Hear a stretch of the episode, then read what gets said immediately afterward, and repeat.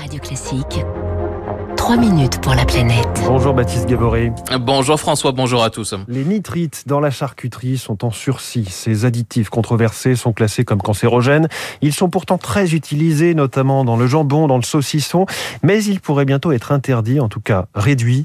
Une proposition de loi arrive aujourd'hui euh, en séance plénière à l'Assemblée nationale. Alors ces additifs hein, ne vont pas disparaître, en tout cas dans l'immédiat. Le texte renvoie à une possible interdiction après la publication d'un rapport de l'ANSES, l'Agence nationale de sécurité sanitaire, rapport attendu au mois de juin. Et c'est une bonne nouvelle pour la FICT, la Fédération des industriels des charcutiers traiteurs, alors que le texte initial prévoyait une interdiction progressive. Fabien Castagnier est le délégué général de la FICT. Cet avis de l'ANSES vise à évaluer si de nouvelles données méritent de revoir les recommandations. Et donc, il semblait effectivement euh, très étonnant, euh, pour ne pas dire absurde, de finalement modifier les recommandations sans attendre l'avis de l'ANSES qui doit être publié en juin. Nous, on pense que c'est la science qui doit rester euh, la base des décisions politiques.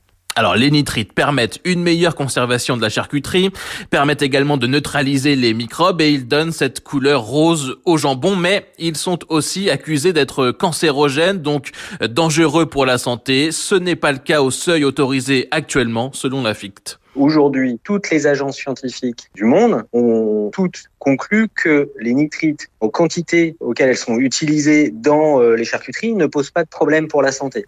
Pourtant, les viandes transformées sont classées comme cancérogènes depuis 2015 et le rôle des nitrites est aujourd'hui avéré. Il y a un consensus scientifique selon Fabrice Pierre, directeur de recherche à l'INRAE, spécialiste de, la relation entre la consommation de viande et le cancer on a montré qu'il y a deux mécanismes pour expliquer cet effet des charcuteries sur le risque de cancer. Ces mécanismes sont liés à la présence de fer, qui est naturellement présent dans la viande, qui va réagir avec ces nitrites, mais aussi les lipides, les matières grasses présentes dans les charcuteries de notre régime. Et c'est ces deux réactions qui forment des composés toxiques pour nos cellules, en particulier pour les cellules de Colomb.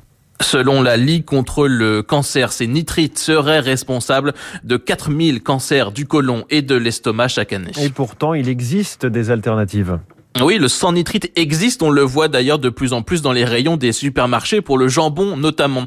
Mais pour les représentants des charcutiers traiteurs, d'abord les nitrites protègent les consommateurs des microbes et puis les alternatives sans nitrite ne sont pas accessibles aux artisans charcutiers. Les grandes entreprises annoncent entre 3 et 5 ans de recherche et développement. Ils travaillent en salle blanche avec de l'air filtré. Là, on parle du jambon cuit. Mais la charcuterie, c'est 450 recettes de charcuterie avec beaucoup de spécialités régionales qui sont fabriquées par des PME ou des artisans. Si on interdit les il bah, faut s'attendre à ce que certains pans de notre patrimoine euh, charcutier national ne puissent plus être produits.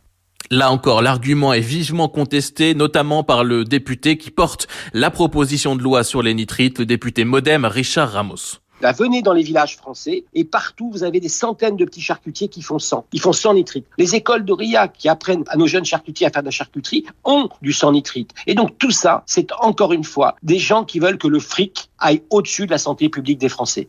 L'INRAE estime de son côté que retirer les nitrites ne suffira pas. Il faut travailler euh, sur l'ajout d'antioxydants pour réduire encore le risque de cancer. Le gouvernement devra revenir devant le Parlement après le rapport de l'ANSES et trancher enfin sur ces additifs. Merci beaucoup.